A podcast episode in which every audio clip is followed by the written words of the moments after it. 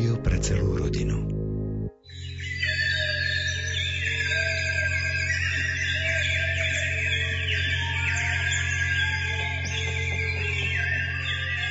Žiadne obdobie v roku nie je spojené s takým množstvom tematicky súvisiacej hudby ako Vianoce. Vianočné koledy, vianočné piesne a rozmanité kompozície nájdeme naprieč hudobnými žánrami a historickými obdobiami. V nasledujúcej hodinke si povieme niečo viac o vianočných piesniach v našich spevníkoch a v ľudovej tradícii. Pohodu pri počúvaní vám prajú autori relácie. Hudobná redaktorka Diana Rauchová, od techniky Jaroslav Fabián a redaktor Martin Ďurčo.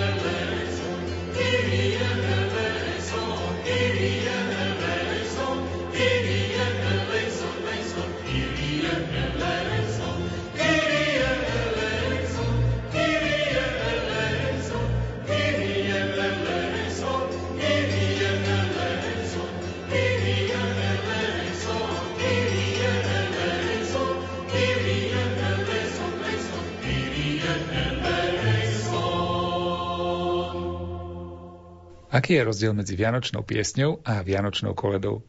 Z môjho laického pohľadu je každá koleda aj vianočná pieseň. Ale určite nie každá vianočná pieseň je nutne aj koledou. No ale aby sme počuli skutočne odborný výklad, dám už slovo nášmu dnešnému hosťovi, hudobníkovi Jozefovi Vaškovi. Rozdiel medzi vianočnou piesňou a koledou je veľmi jednoduchý. Koleda je ľudová pieseň. Je to pieseň, ktorá má väčšinou aliturgický text a radíme ju ku ľudovej slovesnosti. Čiže ide v podstate o štandardnú ľudovú pieseň, ktorá nemá autora, dedí sa z generácie na generáciu. No a vianočná pieseň je umelá pieseň, ktorá bola vyslovene vytvorená s tým účelom, že bude znieť počas Vianoc. Či už sa bavíme o chrámovej vianočnej piesni, o svetskej vianočnej piesni, ktoré nám znejú z rady, z hitparád, z vianočných trhov a tak podobne. Vy ste povedali, že koledy sú ľudové piesne. Ako vznikali? Vieme niečo o ich vzniku? Boli to teda príležitostné piesne, to je jasné, vznikali k nejakej príležitosti. Kedy sa začali objavovať? Toto je skôr taká etnografická otázka, ale môj pohľad na vec je ten, že ľudstvo, respektíve veriaci ľudia si vždy potrebovali určitým spôsobom jednoduchým vysvetľovať rôzne tajomstvá viery. No a jedným z takých tajomstiev viery je práve aj narodenie Pána. Pre tých ľudí, povedzme, v 17. 16. storočí bolo veľmi ťažké predstaviť si, ako vyzerala scéna narodenia Pána práve v Betleheme, v Judsku, v Izraeli vôbec, čiže sa snažili túto scénu štilizovať a prispôsobiť miestnym tradíciám. Práve preto je u nás také špecifikum, ktorým sú pastierské koledy, respektíve pastierské piesne, ktoré vznikali zrejme prevažne na severnom Slovensku, kde sa chovali ovce, kde sa choval rôzny iný dobytok. No a práve preto, aby bolo lepšie pochopiteľné to tajomstvo pre nich, tak si predstavovali tú scénu, ako anjel zvestoval pastierom narodenie Spasiteľa a štilizovali to práve do toho svojho prostredia, v ktorom žili, v ktorom zažívali ťažké chvíle, krásne chvíle a tú štedrosť vianočného stola. Vy ste v tej prvej otázke povedali, že koledy sú aliturgické piesne. Napriek tomu ich máme v liturgickom spevníku, alebo používame ich pri liturgii. Ako je to možné, že sa dostali takéto ľudové piesne do liturgického spevníka? Možné je to tak, že keď vznikal jednotný katolícky spevník v 30. rokoch minulého storočia, tak on nevznikal tak, že Schneider-Trnavský si zobral 530 piesní, urobil k ním harmoniu a vydal spevník. Celá tá práca fungovala tak, že Trnavský bol síce hlavnou postavou vytvárania tohto spevníka, ale spolupracoval s tromi komisiami. Jedna bola komisia vieroučná, druhá bola prozaická a tretia bola hudobná. Čiže tie koledy, ktoré my dnes máme v spevníku, nie sú tie pôvodné koledy, ale sú to piesne, ktoré prešli jazykovou úpravou, prešli vieroučnou úpravou. To znamená, že všetky aliturgické texty boli vymenené, boli prebásnené a základným kritériom ich použiteľnosti bola práve tá liturgickosť. Čiže všetky tieto atribúty boli zmenené do tej podoby, ktorú my poznáme dnes a ktorá je vyhovujúca liturgii. Z vášho pohľadu ako hudobníka je to správne, že sa takéto niečo udialo? Lebo normálne sa to berie tak, že to, čo je pôvodné alebo bližšie k pôvodine, je také cennejšie. V tomto prípade to tiež platí? V tomto prípade si myslím, že je to skôr naopak. Z môjho pohľadu cirkevného hudobníka si myslím, že je veľmi dobré, že prebehla táto úprava, pretože si myslím, že keď má byť spevník jednotný, tak neexistuje, aby tam boli piesne v 6 nárečiach a s rôznymi textami, ktoré odporujú liturgii. Tým pádom by tie piesne neboli použiteľné k liturgii tak, ako sú použiteľné dnes.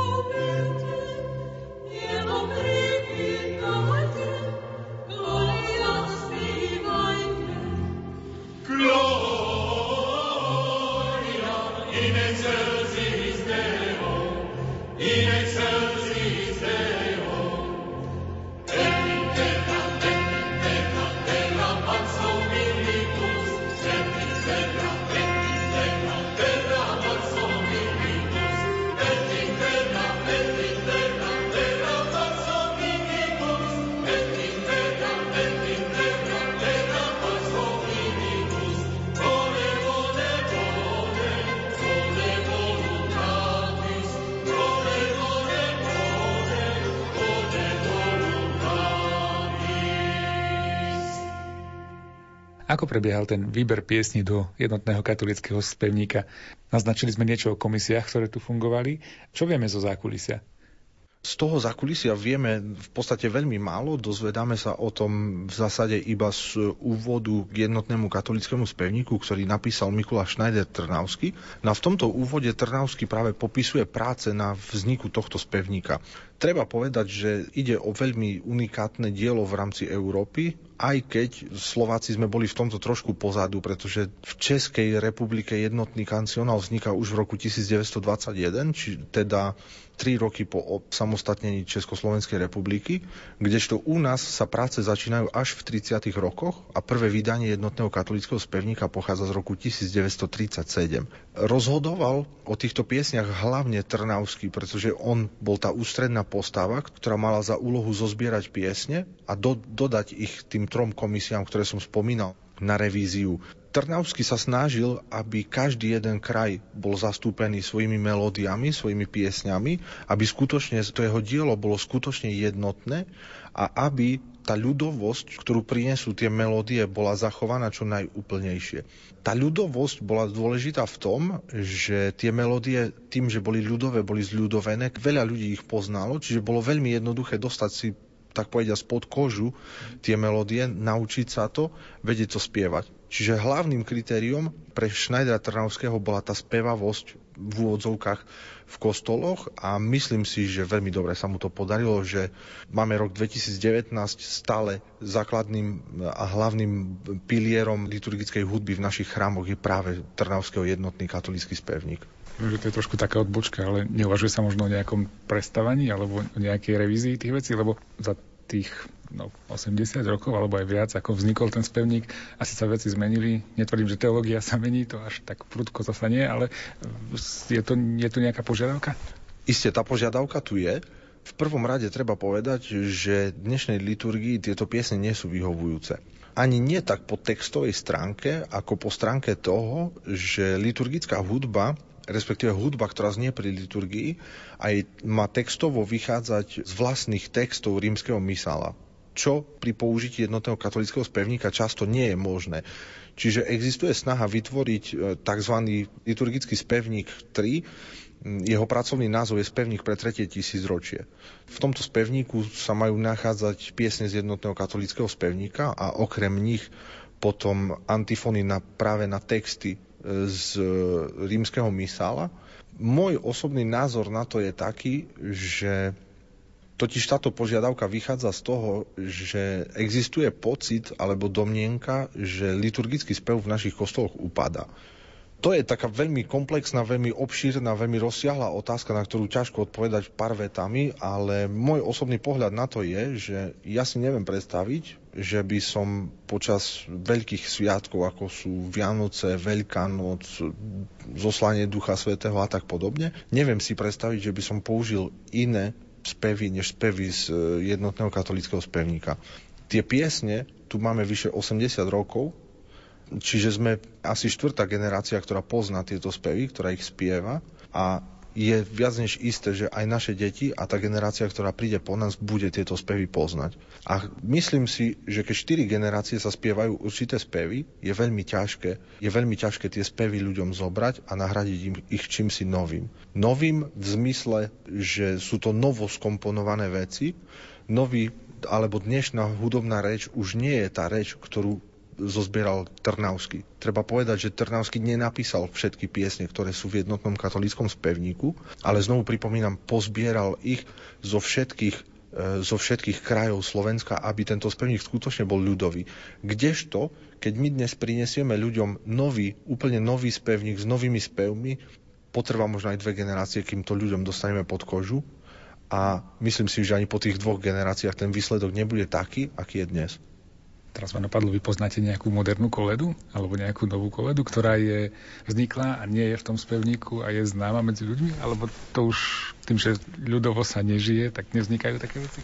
Nie, myslím si, že tieto veci už nevznikajú a dnešný trend v liturgickej hudbe nie je vytváranie nových piesní, ale pestovanie skôr antifonálneho spôsobu prednesu, čo znamená striedanie odpovede so žalmom. Hej, čiže dnes už neexistuje ten trend. Dnešný trend je skôr o tom, že pátrame po tých koledách, kde vznikli, prečo vznikli, v akom prostredí, v akom období, ale to je už zase práca etnografov a etnológov.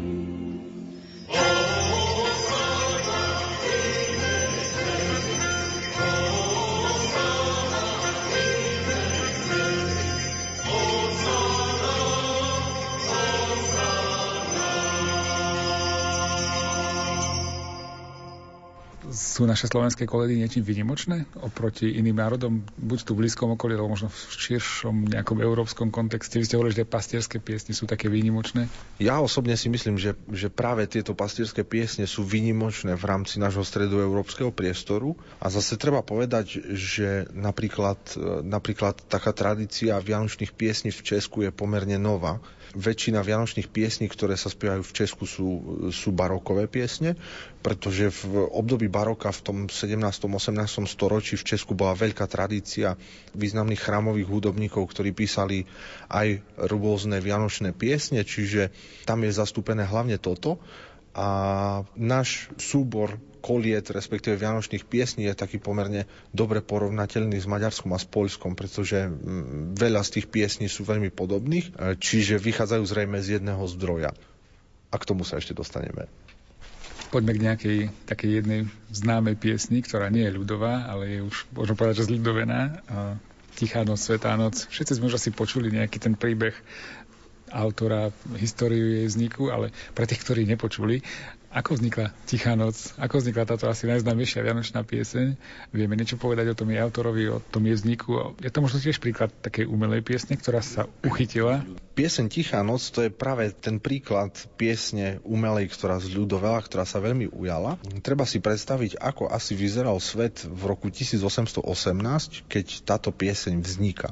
V roku 1818 bolo pár rokov po porážke Napoleona, čiže celá Európa bola spustošená a zničená napoleonskými vojnami. No a všetci iste poznáme tú romantickú legendu o tom, ako táto pieseň vznikla. Ten príbeh hovorí o tom, že v mestečku Oberndorf, ktoré sa nachádza nedaleko Salzburgu, sa stala taká nemilá vec, že v kostole v orgáne myši rozožrali mech, čiže orgán sa stal nefunkčným. No a miestny organista a učiteľ Franz Gruber spolu s miestnym kaplánom Jozefom Mohrom riešili, čo budú robiť na vianočnej omši bez orgána. No a pán kaplan Jozef Mohr si spomenul, že má v šuflíku jednu krásnu basničku, ktorú napísal pred 2 rokmi. Táto basnička sa volala Stillen Nacht. No a túto básničku on priniesol panu organistovi, panu učiteľovi, ktorý zobral gitaru, zabrnkal si, vymyslel nápev. No a na večernej omši túto pieseň zaspievali. No a táto pieseň v tom čase pre tých ľudí, ktorí žili v krajine spustošenej vojnou, znamenala úplný únik z reality do iného sveta. Predstavili si taký ten vianočný pokoj, ktorý prináša narodený pán, a pre nich to znamenalo strašne veľa. Treba povedať, že minulý rok uplynulo 200 rokov od tejto chvíle a ku dnešnému dňu bola táto pieseň preložená do 300 jazykov a nárečí rôznych. Čiže ide o jednu, skoro by som povedal, až vianočnú hymnu, ktorú pozná celý svet, úplne celý svet. Samozrejme, text sa zmenil od toho času už veľmi jemne, ale zmenil. No a myslím si a mám za to, že stále Tichá noc v nás vyvolá takú vyslovene vianočnú emóciu, keď ju počúvame hlavne teda na polnočnej omši, si myslím. Pre mňa bola super informácia, že to prvýkrát zaznelo na gitare. To je naozaj dokázané, že teda to bolo to zložené takto? Áno, je to tak dokázané. Poznáte aj nejakú inú umelú pieseň, ktorú by sme možno mohli aj interpretovať, zahrať, alebo tak, takú vianočnú, ktorá vieme, že nie je ľudová, ale možno je tiež nejak podobne známa. Mnohých to prekvapí, ale teda chcem ostať v našom slovenskom priestore. Mnohí asi budú prekvapení, ale napríklad umelou vianočnou piesňou je napríklad pieseň, ktorú poznáme pod číslom 37 v jednotnom katolíckom spevníku, a je to pieseň Buďme všetci potešení. Osobne sám som bol prekvapený, že sa nebavíme o ľudovej piesni, ale skutočne je to tak.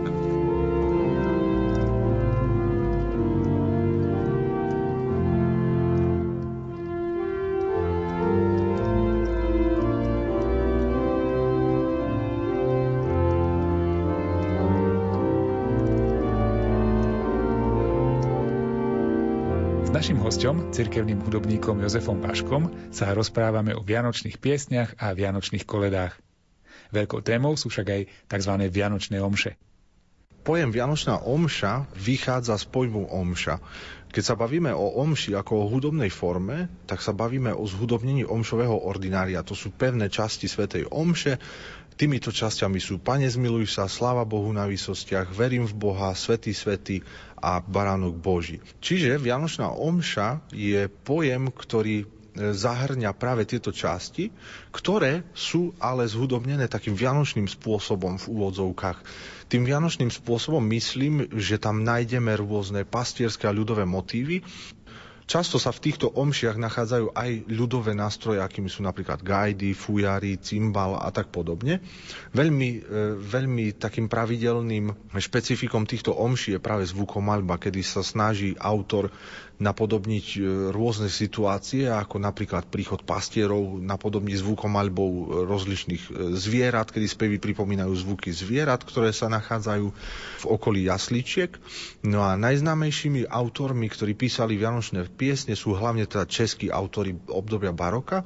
Spomenul by som Františka Xavera Brixiho, ktorý je asi najznámejší skladateľ vôbec všetkých vianočných pastorel a vianočných omší. Potom ešte je Jan Jakub Ryba a jeho slávna česká mše vánoční. Potom z nášho prostredia je to Georgius Zrúnek, čo bol františkan v Žiline, ktorý žil v druhej polovici 18.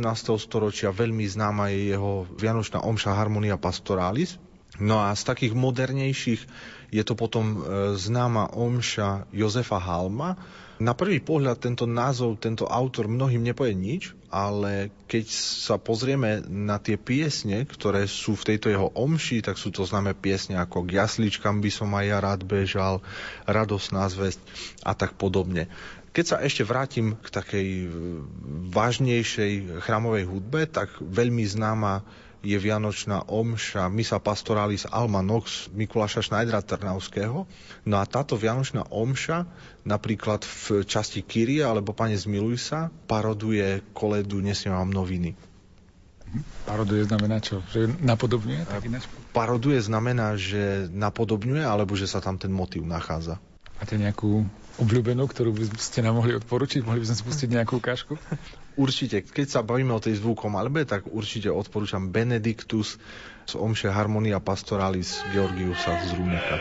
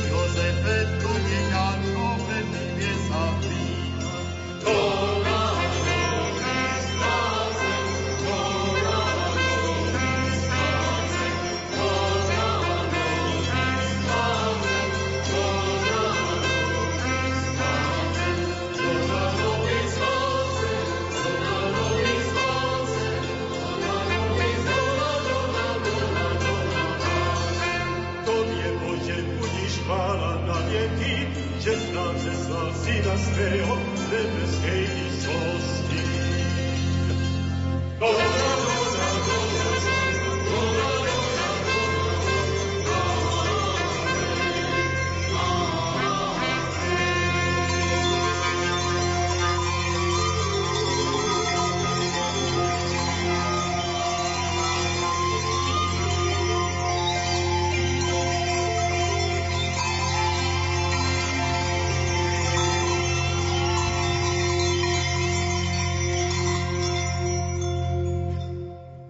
Poznáme aj termín, že vianočné oratórium. Čo to znamená? O akú skladbu alebo aké skladby to ide? Slovo oratórium pochádza z latinského slova orare, ktoré znamená modliť sa. Oratórium ako hudobný druh, ako hudobná forma. Bavíme sa o vokálno-inštrumentálnej skladbe, ktorá je písaná väčšinou pre solistov, zbor a orchester. Je to veľmi dramatická skladba. Hlavným obdobím, kedy sa písali oratória, bolo obdobie baroka. V tomto období práve oratórium vzniklo ako protiváha k opere. Veľmi vážnym spôsobom, veľmi dramatickým spôsobom sa rozvíjala opera v tom období. No a cirkev ako protipol k tejto opere vytvorila oratórium. Oratórium v podstate môžeme nazvať aj takou duchovnou operou. Čiže oratórium má vždy duchovný námet, rieši sa v ňom na veľkom hudobnom priestore veľmi krátka pasáž. Skladá sa samozrejme z árií, z recitatívov a zborových čísel. Vianočné oratórium potom spracúva vianočné témy. Veľmi známe, respektive najznámejšie vianočné oratórium napísal Johann Sebastian Bach v roku 1734. Takou zaujímavosťou je, že celé toto oratórium trvá približne 3 hodiny. Čiže je v podstate nereálne zažiť to naraz, zvykne sa rozdeľovať na dve časti. Toto oratórium sa skladá zo 6 častí, no a každá táto časť bola určená pre jeden deň vianočného obdobia. Prvá časť je určená pre deň Vianoc, pre 25. december a opisuje narodenie Ježiša Krista. Druhá časť je písaná pre 26. december, vtedy sa hrávala, čiže tých 6 častí, to je 6 motet, ktoré sa hrali každý jeden deň. 26. decembra je tematika zvestovanie anjela pastierom. Tretia časť sa hrávala 27. decembra, tam sa hovorilo o kláňaní sa pastierov. Štvrtá časť sa hrála na Nový rok. Tam bolo ústrednou témou obriezka a nazvanie Ježiša jeho menom. Piata časť sa hrala v prvú nedeľu po novom roku a obsahovala alebo venovala sa ceste troch kráľov k malému Ježišovi. No a šiesta posledná časť sa hrala na zjavenie pána, na tri krále, na Epifániu a riešila práve kláňanie sa kráľov, novému kráľovi kráľov. V tomto období baroka vznikali tieto skladby, táto hudba, oni boli normálnou súčasťou liturgii, alebo to bolo, ako ste hovorili, že bola to protiváha opery, tak to bolo skôr o tom umení a nebola to súčasť liturgie? Oratória práve boli súčasťou umenia, čiže sa hrávali extra, hrávali sa vo vlastnom vyhradenom čase, totiž bolo by také pomerne krkolomné aplikovať iba niektoré časti v rámci liturgie a stratilo by to kontext. Čiže kvôli tomu mali oratória svoj vyhradený čas, ale toto vianočné oratórium, o ktorom hovoríme, sa hrávalo práve pri liturgii, ale pri protestantskej liturgii, pretože Bach bol známy protestant. Napísal vo svojom živote iba jednu jedinú katolickú omšu, a to je omša Hamol. Dobrej večer tobi, pane hospodáriu, raduj sa, oj raduj sa zemle, syn Božej. Narodil sa, oj raduj sa zemle, syn Božej, narodil sa. Zakrvajte stôl, tají s obrusami, raduj sa, oj raduj sa zemle, syn Božej, narodil sa, oj raduj sa zemle. Syn Božej narodil sa.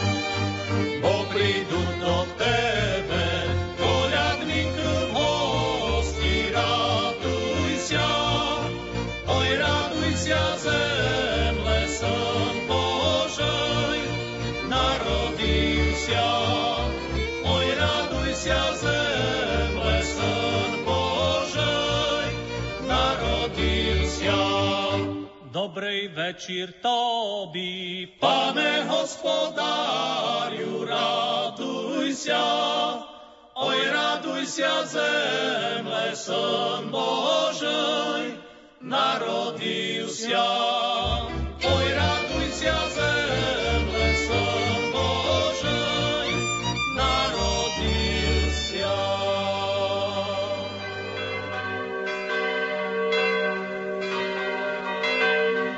Vedeli by sme povedať niečo o časoch pred vznikom jednotného katolického spevníka?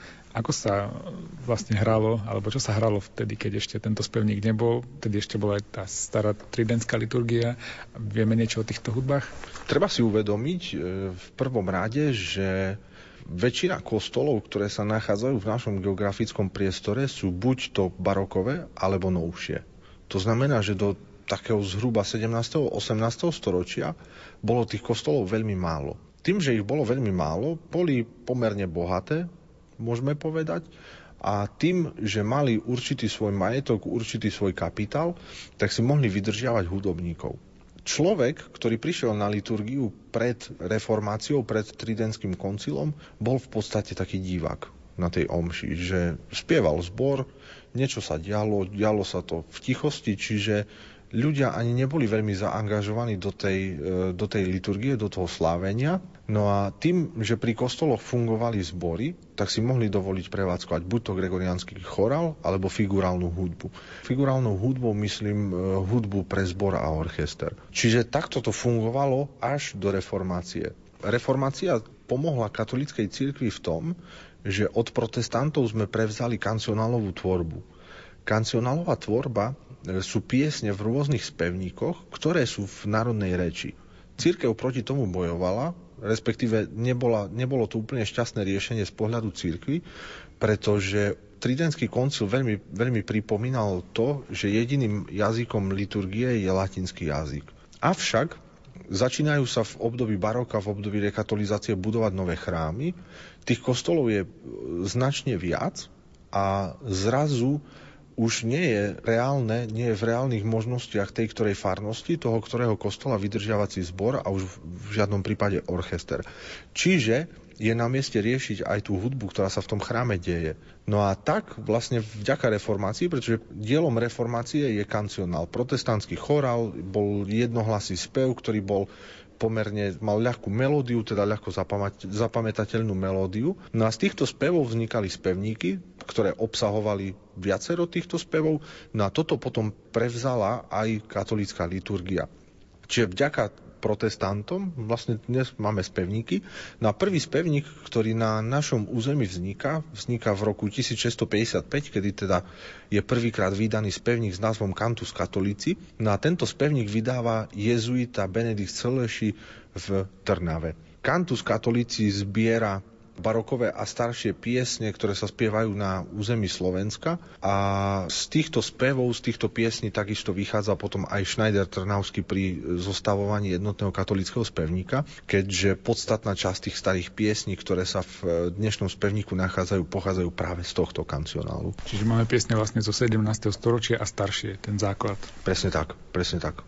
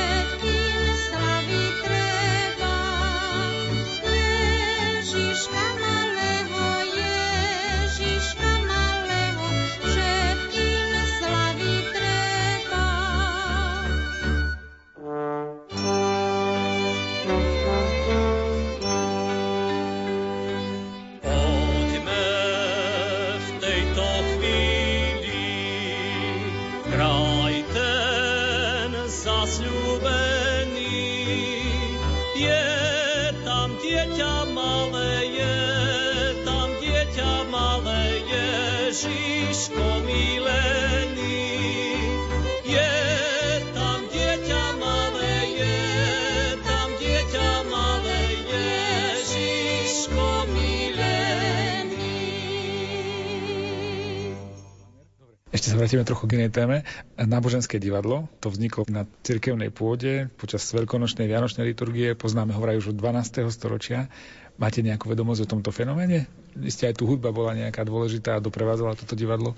Hlavným druhom náboženského divadla boli práve veľkonočné pašiové hry. Dá sa predpokladať, že práve z týchto pašiových hier vznikla potreba aj počas Vianoc čosi podobné absolvovať a z toho sa vyvinulo práve koledovanie, rôzne jasličkové pobožnosti a rôzne tieto hrané scénky, s ktorými koledníci obchádzajú domy. Hudba samozrejme dotvára zážitok zo všetkých možných podujatí, čiže je neoddeliteľnou súčasťou týchto podujatí. Čiže sa dá predpokladať, že aj všetky tie koledy, ktoré my dnes poznáme, nezaznievali v kostoloch, ale práve pri týchto rôznych jasličkových pobožnostiach, pri koledovaní a pri hraní týchto rôznych scénok. Určite vychádzajú jasličkové pobožnosti práve z tohto náboženského divadla, totiž cirkev od obdobia baroka sa snažila v rámci rekatolizácie tým ľuďom sprístupniť tajomstva viery. To znamená vysvetľovať im ho im pochopiteľným jazykom. No a to je tzv. Teológia v umení, kedy aj fresky v barokových kostoloch, výzdoba v barokových kostoloch a tak podobne, všetko to má svoj význam. Vidíme, že tie tváre už predstavujú určitú dramatickosť. No a v tomto boli experti rehoľa jezuitov, pretože jezuiti aj vychovávali mládež a snažili sa im to takýmto ľudským spôsobom vysvetľovať. No a v období po Tridentskom koncile bola potreba rekatolizácie, čiže aj týmto spôsobom sa snažila cirkev ľuďom sprístupňovať tieto veci. Jasličkovou pobožnosťou predstaviť nám zrozumiteľným spôsobom narodenie Pána a cestu pastierov alebo múdrcov. Totiž v našom prostredí, my si to štylizujeme do svojho prostredia. Je viac menej nereálne, že v Betleheme pred 2000 rokmi nad Ježiškom stali vôl a osol, ako to je u nás. A ani tam zrejme nebola taká zima, že by museli na Ježiška dýchať, aby vôbec nezamrzol. Toto sú naše predstavy, z tohoto vychádza. Tieto predstavy sú krásne, tieto predstavy sú jedinečné a myslím si, že je dobré, že to takto ako ľudia robíme. Avšak po takú určitú zdravú hranicu a zdravú mieru, ale tým chcem povedať to, že toto je účelom všetkých jasličkových pobožností, všetkého koledovania a všetkých týchto náboženských hier. S jasličkovými pobožnostiami, keď sme ich spomenuli, tam s tým súvisia aj zvončeky, gajdy, nejaké také, povieme, že aliturgické nástroje, ako sa hovorí, ale veľakrát teda sú aj súčasťou liturgie dokonca. Aký je váš pohľad na to, že sa počas takýchto slávností zapájajú aj takíto nie celkom cirkevní hudobníci?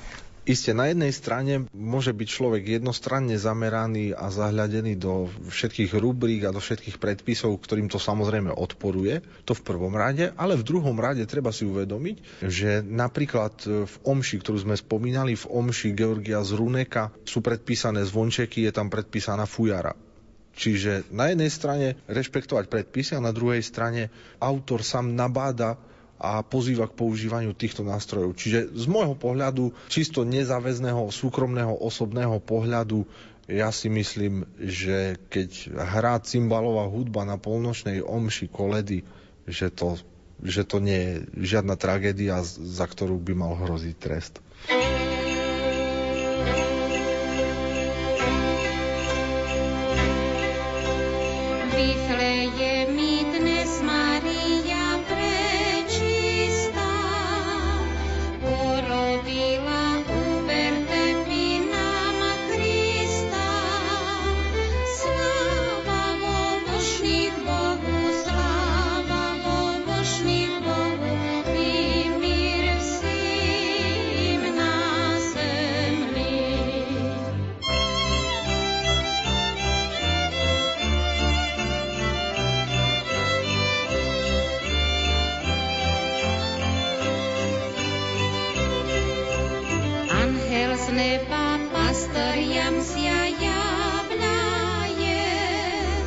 Veselú novinu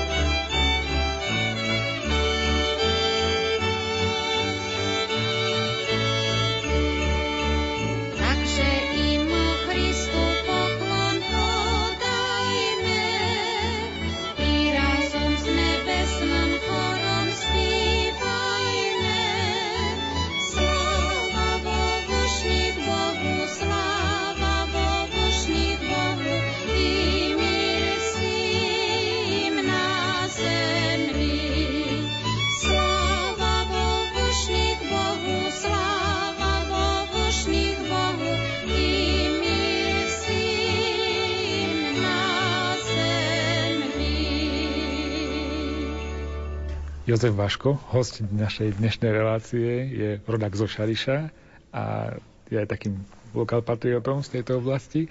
Máte na Šariši nejaké také svoje vlastné koledy, také, ktoré sú špecifické pre tú oblasť, ale možno my inde na Slovensku ich nepoznáme. Stretli ste sa s nejakými takými echt ľudovými? Ja som nad tým rozmýšľal, priznám sa, dneska ráno a zistil som, že hlavný rozdiel medzi šarišskými a napríklad spišskými koledami, ktoré sú susediace, je väčšinou iba jedno písmeno. Že my hútoríme, oni rečujú, nám zvestovali, im povedali, proste úplne takéto minimálne rozdiely. Čiže pre mňa osobne je veľmi ťažko určiť, ktorá z tých kolied je echt šarišská a ktorá už je menej šarišská. Samozrejme, tým, že už aj na Šariši vlastne žije početná grécko-katolická alebo rusínska komunita, mám veľmi blízko aj k týmto koledám. Hej, rusínsky samozrejme nehovorím, malo tomu rozumiem, ale strašne sa mi to páči. Čiže som taký skôr fanúšik tohto a cíti tam samozrejme aj ten rusínsky vplyv.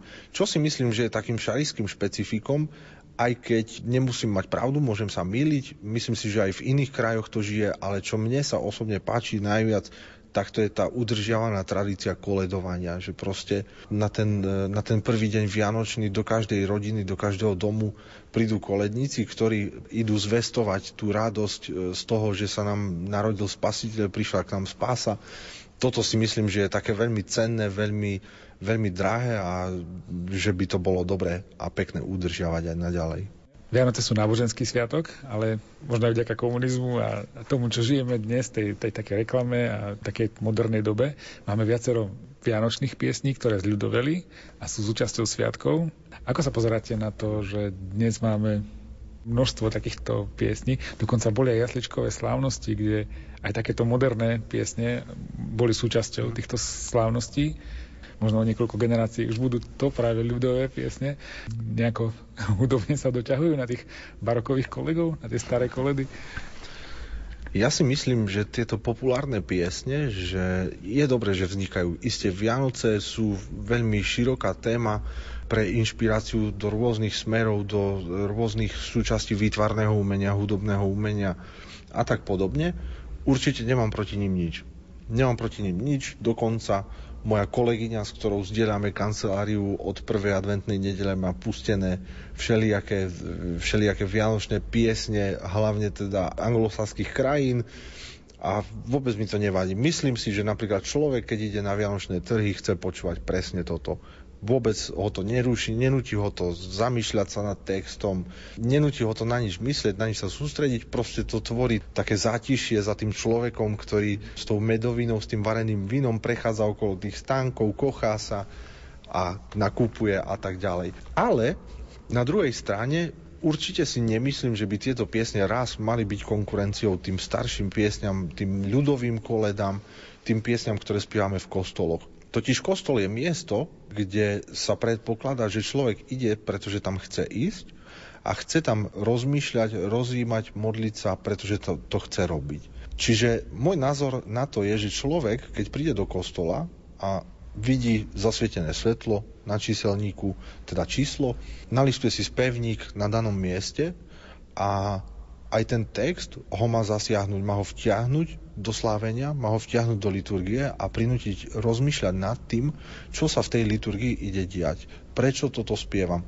A potom cez omšu si uvedomil, aha, vlastne toto nadväzuje na toto, toto na toto a toto je spojené s tým. Hej, že je zase aj na nás v hudobníkoch, aby sme toto tým ľuďom ponúkli, tento priestor rozmýšľať a tento priestor ukázať, že v liturgii všetko so všetkým súvisí a že aj tá hudba je veľmi dôležitou súčasťou liturgie, pretože už ten vstupný spev má tomu veriacemu dole v lavici naznačiť, že čo sa ide diať, prečo sa to ide diať a presne toto sa darí týmto piesňam v jednotnom katolíckom spevníku. Totiž tie piesne, keď sa správne a vhodne vyberú, čo napríklad v takom období cez rok je v podstate nemožné skoro, tak počas Vianoc je to veľmi jednoduché, pretože na tie 2-3 týždne vianočného obdobia máme, aby som teraz nepovedal nejakú nepravdu, okolo 60 piesní. Čiže je to nepreberné množstvo. A keď si človek s tým dá trochu práce a prispôsobí tie piesne jednotlivým omšiam, jednotlivým sláveniam, tak zistí, že sa to celkom dobre dá a že to celkom dobre môže umocniť a podporiť zážitok toho veriaceho človeka, ktorý do kostola príde. Zvlášť je to dôležité podľa môjho názoru pre polnočnú omšu, ktorá patrí, ja to teraz poviem veľmi hnusne, patrí k takým folklórnym tradíciám, že aj ľudia, ktorí celoročne do kostola neprídu, tak prídu na tú polnočnú omšu. A môj názor na to je, že tých ľudí tou polnočnou omšou treba osloviť tak, aby prišli aj na budúce. A nie iba na polnočnú, ale aj na Veľkú noc. Keď ich osloví Veľká noc, na Ducha svätého a tak ďalej, až postupne ten človek vďaka týmto pozitívnym zážitkom, že preňho nie je tá liturgia nič nehovoriaca, prežitá skosnatela vec, ale urobiť tú liturgiu pre nich prístupnou tak, aby ich oslovila, zaujala a aby ich donútila porozmýšľať, pochopiť a prísť znovu. Teraz ste povedali takú vec, kde ste ma usvedčili celkom. Mne nikdy nenapadlo hľadať nejaký význam v tom, že teraz hrá nejaká pieseň a teraz bude pri oltári sa diať toto. Že medzi tým je nejaká spojitosť. Ja som pravdu povedať z tej piesne bral ako vyplnenie nejakého času, že kým sa kňaz presunie z miesta na miesto alebo niečo. Čiže aj toto je veľmi dôležité, aby sme vnímali, čo spievame a prečo to spievame a čo nasleduje, alebo čo tomu predchádzalo? Presne tak. Úlohou organistu, ktorý chce byť poctivý v tej práci a chce tú prácu robiť dobre a povzbudiť tak tých ľudí pri slávení liturgie, je to, že si má zobrať tie texty, minimálne teda Božie slovo a ten vstupný spev, keď si zoberieme napríklad rímsky mísal a tie antifóny, ktoré sú v ňom, tak tie antifóny majú svoj význam. Tie antifóny sú väčšinou taký krátky úsek, niekoľkoveršový úsek, buď to z Božieho slova, daného sviatku, danej nedele, daného slávenia, alebo naňho priamo odkazujú. To znamená, že ja ako hudobník, mojou úlohou je, aby som vstupný spev ma spoločenstvo zhromaždenie voviesť do slávenia. Hej? Čiže ja keby som na polnočnú návstup zahral Pán Ježiš Kristus stal z mŕtvych, tak asi úplne tým ľuďom neposkytnem zážitok, ale myslím si, že by som strhol ich pozornosť. Kdežto, keď ja ako vstupný spev použijem napríklad Narodil sa Kristus Pán, tak tí ľudia už vedia, do čoho idú, čo ich čaká, že vlastne aha, sú Vianoce, my sme tu, teraz. Hej, alebo potom máme kopec pastierských piesní v jednotnom katolickom spevníku. Na to máme Misa in Aurora, hej, rannú omšu Narodenia Pána, tzv. Pastierskú omšu. Tam sa to krásne dá použiť, tam to všetko patrí, tam to má byť, tam to má svoje miesto. Potom máme omšu vodne, tam už zase je dobre trošku si to premyslieť vopred, prečítať si viackrát to Božie slovo, zohnať si tie antifóny z rímskeho misála, premyslieť si to tak, aby som nehral stále dookola, povedzme, 7 koliet celé 3 týždne. Hej? Keď ich mám 65, 63, 67, tak si to rozdelím tak, aby tí ľudia nespievali stále to isté, ale aby aj každý rok sa naučili jednu, dve nové piesne, pretože tie piesne sú veľmi hodnotné, ten ich odkaz je veľmi silný a myslím si, že iba taká tá naša predstava, že teraz na čo by sme ich učili nové a však oni to vlastne ani nechcú, tá predstava nás odrádza od toho, aby sme tým ľuďom poskytli čosi nové, ponúkli im nový pohľad, nový náhľad a nový text. A tie texty to zase nie sú to nejaké naivné barokové básničky, ale sú to fakt hlboké texty, ktoré hovoria o tých udalostiach, ktoré prežívame a ktoré chceme prežívať v rámci liturgie. Koledy sú krásne dedičstvo, ktoré nám zanechali naši predkovia. Vďaka nim sa vieme preniesť do čias, kedy ešte Vianoce boli biele, kedy ľudia žili v dennodennom styku s prírodou a kedy všetci s radosťou očakávali narodenie Božieho syna. Žiadna nostalgia však nie je na mieste. Kristus sa narodil, to, či máme v srdci pokoj, záleží predovšetkým od nás, no a do tej správnej nálady nás vie dostať návšteva chrámu a napríklad aj vianočné koledy. Milí priatelia, ďakujeme vám za pozornosť a tešíme sa na ďalšie stretnutia na vlnách Rádia Lumen. Z košického štúdia sa s vami lúčia hudobná redaktorka Diana Rauchová, od techniky Jaroslav Fabián a redaktor Martin Ďurčo.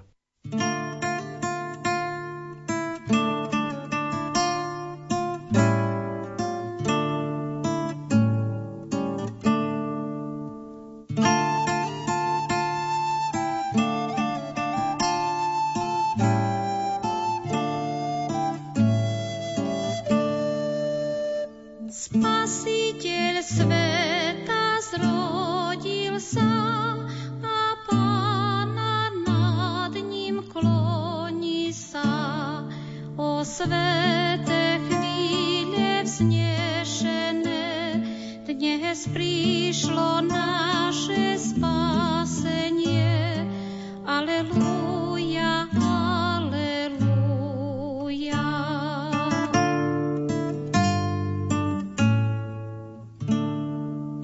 Tento deň Pán ustanovil, aby svoj ľud sám navštívil. O sväté chvíle vznešené, dnes prišlo naše spasenie. Aleluja, aleluja.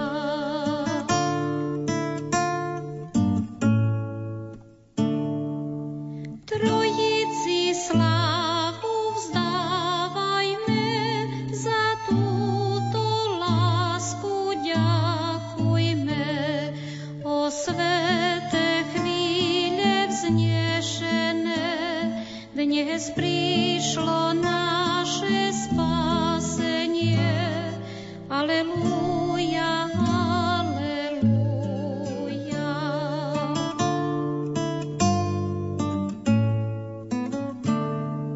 Vďaka ti, drahý o Kriste, a chvála, Pane, prečistej, o sväté chvíle vznešené, dnes prišlo naše spasenie. Aleluja, aleluja. O sväté chvíle vznešené, dnes prišlo naše spasenie. Aleluja.